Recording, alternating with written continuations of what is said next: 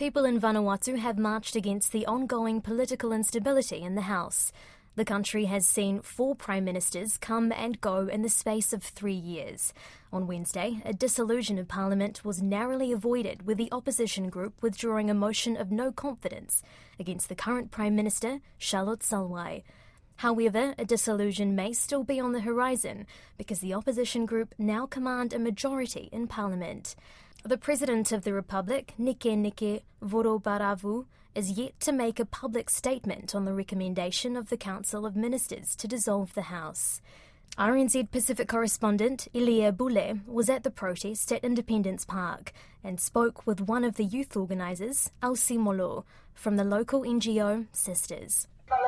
Uh, this march that we're here at this morning is to basically stand and raise our voices uh, to show the government, to show everyone, the country, that we want to stop the instability that's currently going on at the moment. I saw many young people uh, like you uh, are here at Independence Park this morning to take part in this march is the uh, political crisis affect uh, the young people in Vanuatu? Absolutely.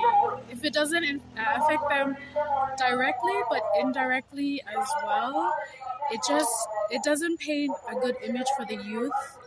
Um, to see the government constantly changing, to see them not taking, you know, the issues, the, the many different issues that we're currently facing seriously. So I think that's why a lot of um, youth are here to, today to show like the government that this is serious. This is our future that's in their hands, and they need to start um, taking it seriously and start um, making those critical decisions. What is your main message uh, to the government, to the leaders? To the leaders, to take accountability for their actions, to remember that they're in parliament representing a nation, not representing themselves.